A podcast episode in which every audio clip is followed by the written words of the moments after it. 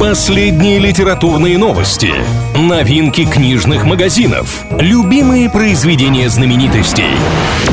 Книговорот на правильном радио. Приветствую всех книголюбов, с вами Илья Андреев. В ближайшие пару минут будем говорить о литературе и всем, что прилагается. Что важного? Подведены итоги первого сезона новой премии «Наука побеждать». Награду учредили в этом году для авторов работ об исторических событиях и лицах. Всего в этот раз лучших выбирали в пяти номинациях. В главной художественной категории победу одержал Леонид Юзефович и его «Филэллин». Это роман о войне греков против Османской империи в начале девятнадцатого века. Ранее с этим произведением Юзефович победил на «Большой книге». Что читают?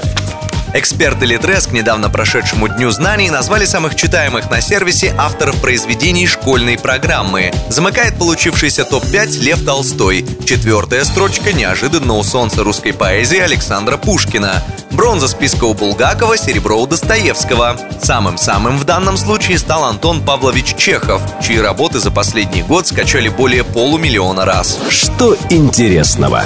Издательство «Эксмо» объявило конкурс для художников. Задача — создать новые обложки и иллюстрации к знаменитым работам Виктора Пелевина. Принять участие могут как любители, так и профессионалы. Работы победителей украсят новую серию лучших книг Пелевина, что планируют выпустить в следующем году. Подробные условия конкурса можно найти на сайте exmo точка ru. На этом у меня пока все. С вами был Илья Андреев. Услышимся на правильном радио.